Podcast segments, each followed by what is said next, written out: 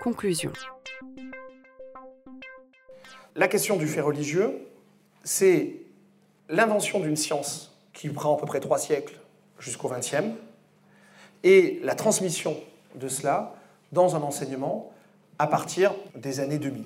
Alors simplement pour vous donner une idée de choses que euh, moi je peux faire avec mes élèves, donc mon cours d'enseignement d'histoire du christianisme et notamment sur, le, sur la question des guerres, de religion, et notamment ici vous avez un, tableau représentant le massacre de Saint-Barthélemy qui me semble assez, euh, assez connu et qui, est pas mal dans, un certain nombre de manuels. je ne vais pas tous regarder, mais L'événement, c'est le massacre de la Saint-Barthélemy, 24 août 1572, dans les rues de Paris. Ça, ça dure deux jours et demi. Euh, c'est à la suite du mariage d'Henri de, Navarre de Marguerite de Valois que viennent à Paris plusieurs milliers de protestants pour accompagner Henri de Navarre. Ça commence par un attentat manqué sur le chef protestant Coligny et ça finit par une montée en tension entre, différents personnages, entre les différents acteurs dans les rues de Paris et par un massacre général. Le contexte plus précis, c'est une ville de Paris qui est profondément anti-huguenote, anti-protestante, qui accueille en ses murs une communauté protestante très nombreuse pour ce mariage, ce qui fait monter un petit peu les, tensions euh, interconfessionnelles. On est le 24 août, on est dans un été de canicule, dans une ville qui n'a ni égout, ni traitement des ordures. Les huguenots sont tellement nombreux qu'ils dorment dans la rue. Vous voyez, dans le film de Patrice Chéreau sur la reine Margot, c'est assez bien rendu. Donc vous avez, la création d'une cocotte minute. Là, là on, rassemble des gens et on leur met une pression telle que non seulement ils se haïssent, mais cette haine devient de plus en plus insupportable. Donc il manque quoi? Il manque l'allumette. Et l'allumette, c'est donc la tentative d'assassinat sur un chef protestant qui est l'amiral de Coligny. Et ensuite, la peur des uns et des autres, la peur qu'on s'inspire mutuellement. D'un côté, les protestants sont persuadés qu'ils vont tous être massacrés par les catholiques. De l'autre côté, les catholiques et la cour est persuadé que les protestants vont les enlever, vont les, massacrer. Ils ont déjà essayé de le faire deux fois. Enfin, pas les massacrer, mais les enlever. Ce qui fait que, voilà, là, ils se regardent en chien de faïence et c'est au premier qui va dégainer. Et le premier qui dégaine, c'est le roi, c'est la cour. On ne sait pas exactement qui prend la décision, mais en tout cas, c'est la cour qui ordonne l'arrestation ou l'exécution des chefs protestants. Et quand le peuple de Paris voit ça, il prend les armes et la rumeur court que le roi a ordonné de massacrer tout le monde. Il descend dans la le peuple de Paris descend dans la rue et massacre tout le monde.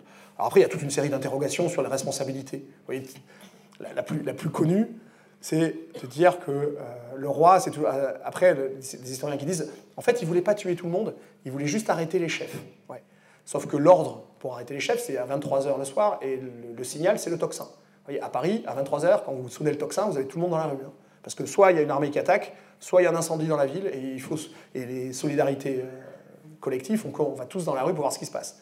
Donc, comme signal pour faire un petit coup d'opération, une petite opération là pour neutraliser les chefs, c'est pas vraiment une opération commando. Donc il y a plein de choses comme ça qui font que les historiens s'étripent depuis 30 euh, ou 40 ans sur les responsabilités de la Saint-Barthélemy. Quand on a ce type de tableau, c'est un tableau qui est réalisé par François Dubois.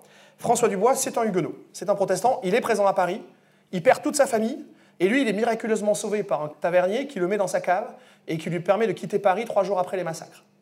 Donc c'est un miraculé, mais c'est aussi un témoin. Il va produire ce tableau dans les dix ans qui suivent le massacre. On ne sait pas le dater exactement. Et euh, qu'est-ce qu'il va nous représenter de ce tableau? Il va nous représenter tout ce qu'on peut. Donc là, on peut travailler euh, sur les différents éléments. Vous avez ici euh, le massacre, la mort de l'amiral de Coligny.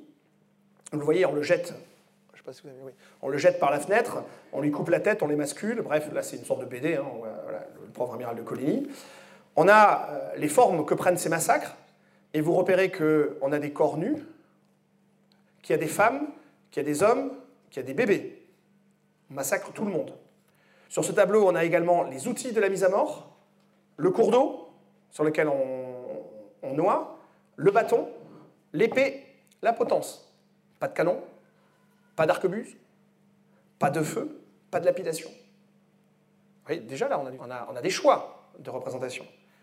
Et enfin, on a la gentille Catherine de Médicis, euh, qui vient compter le nombre de morts, et on peut imaginer que le peintre lui a fait un petit sourire satisfait au coin du visage pour montrer tout le mal qu'elle a fait subir aux Parisiens.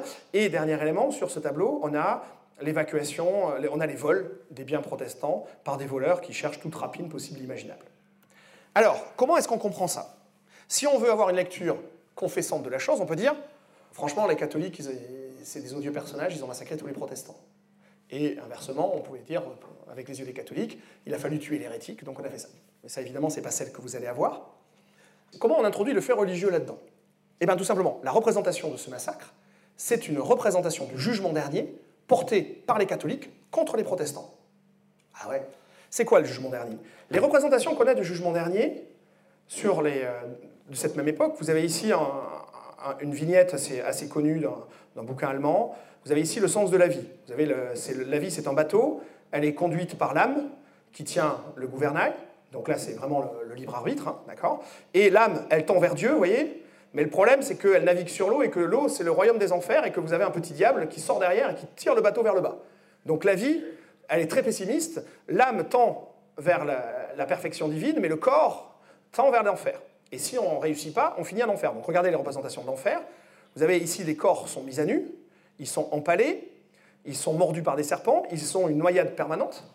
Et on a une représentation là de, euh, la vision de l'enfer. On peut prendre d'autres tableaux, ici un assez connu également de Hans Memling, qui est un jugement dernier, où vous avez donc les âmes qui sont tirées des, euh, des tombeaux par ce qu'on appelle les anges psychopompes, que vous voyez ici, ceux qui vont aller au paradis, ceux qui vont aller en enfer, mais hommes et femmes, enfants et vieillards, ils sont tous déshabillés, ils sont tous dénudés. Pourquoi? Parce que face au jugement dernier, on est tous à égalité, quel que soit notre rang social.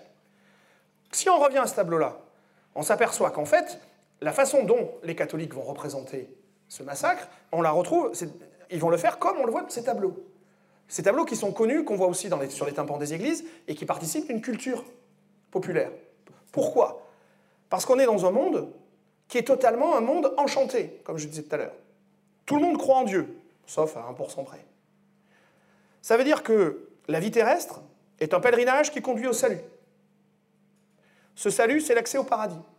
Et qu'au cours de sa vie, si on n'accomplit pas bien ses devoirs, on peut aller en enfer et passer le reste de sa vie aux enfers.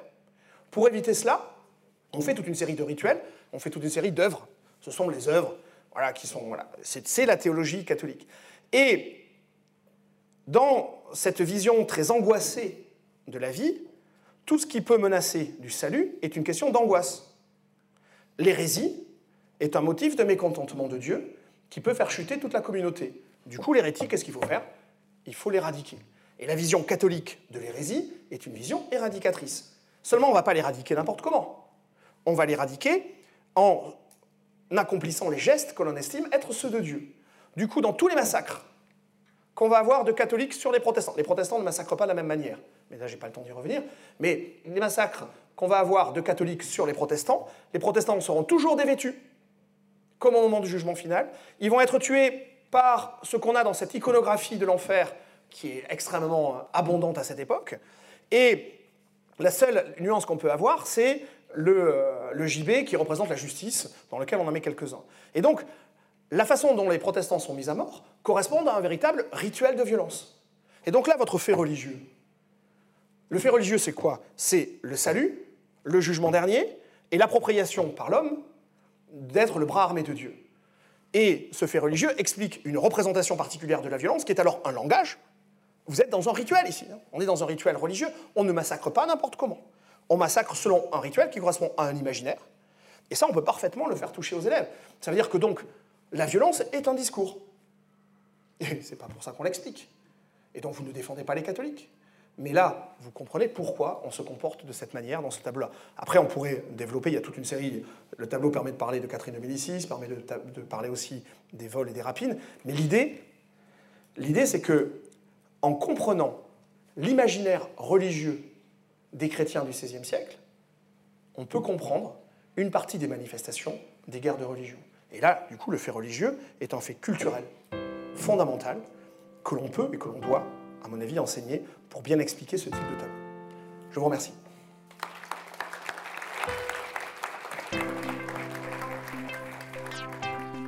Conférence organisée par Madame Loher, IAIPR d'Histoire-Géographie, pilote du dossier Éducation prioritaire, rectorat de l'Académie de Lyon.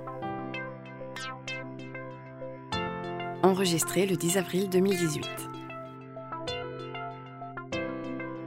Enregistrement, mixage et mise en ligne, Canopée Site de Lyon.